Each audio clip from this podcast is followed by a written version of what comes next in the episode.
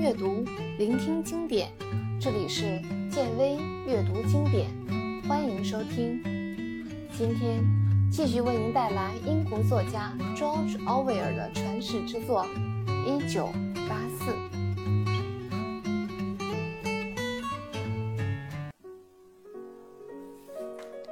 在这样的放任自流下，无产者逐渐恢复了以前的天性，过上了以前的生活。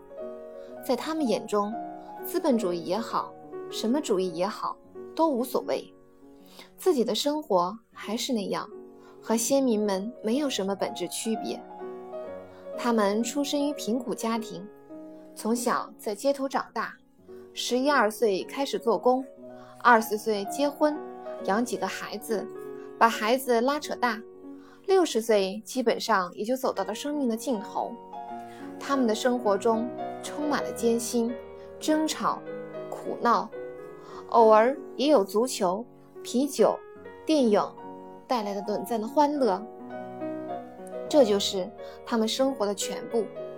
想要控制他们也非常简单，不用讲什么道理，不需要什么口号，只需要将其中几个带头分子找出来处理掉就行，杀鸡儆猴。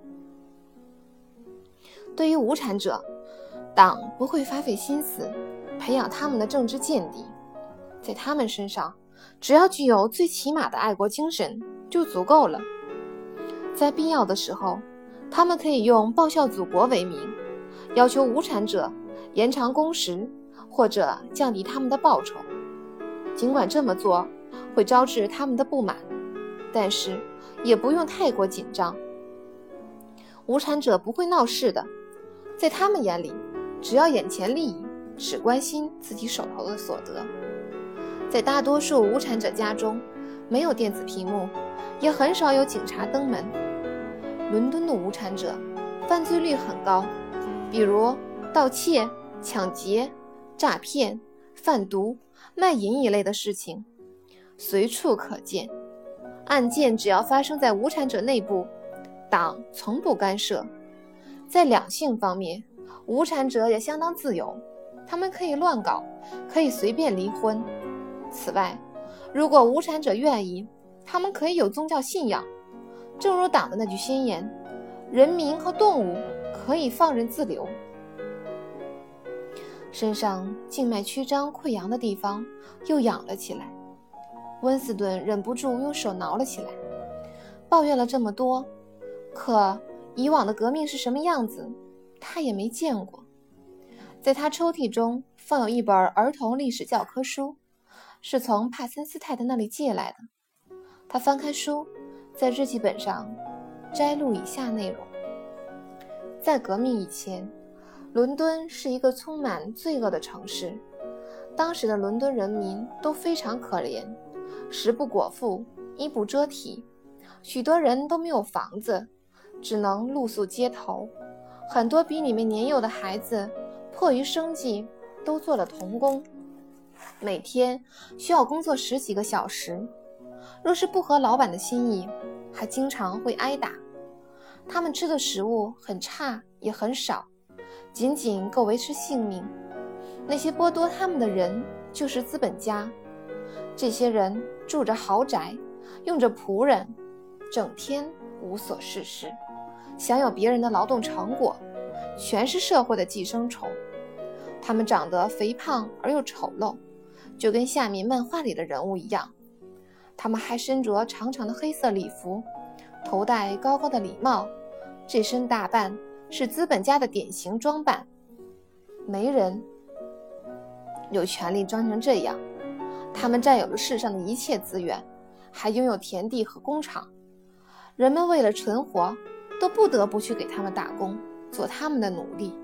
在他们那里，资本家享有特权，可以随意处置他们，甚至送他们入狱。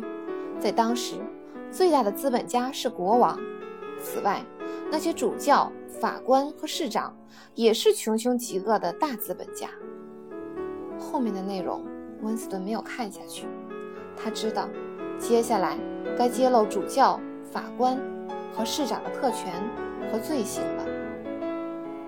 不过，在这些特权里，其中有一项，在儿童读物里不会被提及，那就是出夜权。如果资本家愿意，他可以跟任何一个为他打工的女人睡觉。但是，这些有几分真实？这些话全都可靠吗？现在的生活水平确实比革命前要好了，不过那些说辞总是不能令人心悦诚服。也许。从骨子里对现在的生活产生反感，在下意识的抵触。现在的生活实在糟糕透了，不仅残酷、没有保障，而且还简单枯燥、灰暗无聊，甚至装模作样。这些简直让人无法忍受。看着生活的四周，哪一点像电子屏幕上吹嘘的那样？哪一点？达到了党的理想。再看看那些党员，一个个道貌岸然，每天上班混时间，下班后还在地铁里同老弱病残抢位置。白天夸耀袜子的产量翻一番，晚上却在家里缝补唯一的破袜子。白天在广播中说自己的香烟产量翻倍，但是每支烟都不舍得一次抽完。党所虚构出来的理想和现实有太大差距。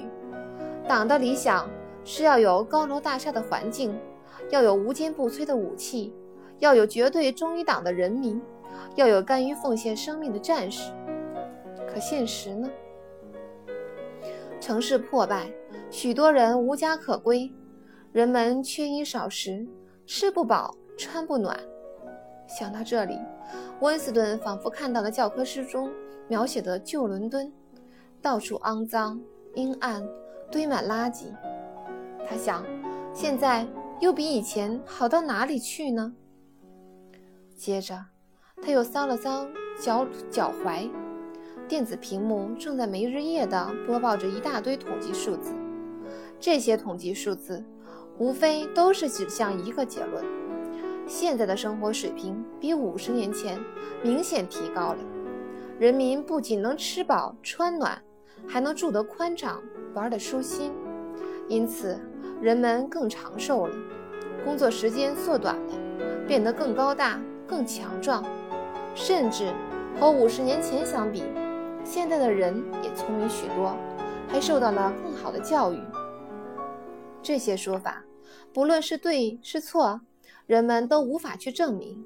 比方说，执政党声称现在百分之四十的成年无产者都认识字，而革命之前，这个数字只有百分之十五。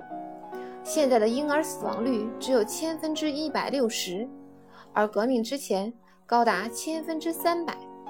如此等等，这样看上去是包含了两个未知数的简单等式，但是谁知道？事情的真相到底怎样？也许那些出现在历史书里的话，压根儿是不真实的。也许根本没有出业权一类的法律条文，也没有过像资本家那样的阶级，甚至连高礼帽那样的服饰都是虚构的。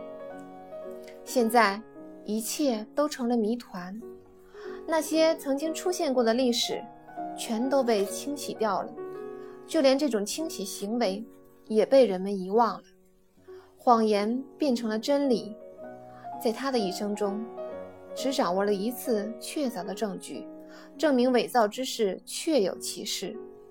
这件事大概发生在1973年，那时候他和凯瑟琳正在闹分居，但是真正说起来，恐怕要追溯到更早的七八年前。当时，他见到这个证据时愣住了，把它拿在手里，半分钟没缓过神。那是在六十年代中期，即大清洗时期，那段时间，几乎所有的革命元老都没有免于幸难。除了岛大哥以外，谁也没能活过一九七零年。他们以叛徒和反革命分子的罪名被揭发了出来。多数人在接受了一场声势浩大的公开审判之后，被处决了。当然，再严厉的清洗也会有漏网之鱼。格尔斯坦因就是其中的一个幸运儿，他最终逃脱了那场大劫难，藏匿到了一个谁也不知道的地方。同样幸运的还有琼斯、阿伦森和卢瑟福。一九六五年，这三个人被逮捕，他们是最后一批幸存者。他们整整藏匿了两年，后来又突然出现了，并对自己的罪行供认不讳，承认自己串通敌人欧亚国，承认盗用公款，甚至还承认在革命之前就准备推翻老大哥。另外，还故意破坏革命行动，导致几十万人白白丧命。他们招认以后得到了特赦特赦，不仅党籍恢复了，而且还担任了职务。当然，这些都是虚职，听起来冠冕堂皇。除此之外，他们每个人都写了一篇篇幅很长的检讨书，检讨堕落的原因，还保证一定会改过自新。最后，这些检讨被一字不漏地刊登在《泰晤士报》上。获释之后，在栗树咖啡厅，温斯顿见到了琼斯、阿伦森和卢瑟福。时至今日，温斯顿的当时的情形还记忆犹新。他虽然好奇，却不敢正眼看他们，只是用眼睛的余光瞥他们几眼。他们年纪很大，堪称过去世界的遗留物，因为他们是从建党初期存活至今的最后一批重要人物。在他们身上，让人隐隐约约的还感觉到一些地下斗争和内战时期特有的气息。这么长时间过去了，虽然他已经记不清具体的日期和事实，但是在温斯顿的记忆里，他是先听说这些人的名字，之后才知道老大哥的。不过在那时，一提到他们的名字，就代表着敌人、不法分子。让人不由得想敬而远之。他们已经被思想警警察盯上了，绝对活不过一两年。那些思想警察手段极其独特，只要落在他们手里的人，无一生还。他们即使能多活几天，也只不过是在苟延残喘，一只脚已经踏进了坟墓。在栗树咖啡厅，人们都刻意的远离他们三个。聪明人是不会在他们附近出现的，因此他们三个孤独地坐着。他们点了丁香味的杜松子酒，这种酒是这里的招牌饮品。其中，卢瑟福的容貌最特别，到现在温斯顿还记得他的样子。他块头很大，头发油腻腻的，脸上布满了褶子。从他的体型看，他年轻的时候。一定是个魁梧的壮汉，经历了许多年的风吹雨打，渐渐的松垮了。一看到他，让人不由得联想起被洪水冲击的大堤，随时都可能决口，轰然倒塌。卢瑟福是一个漫画家，富有特色的漫画作品让他声名鹊起。他的漫画在革命时期前以及革命中都很受欢迎。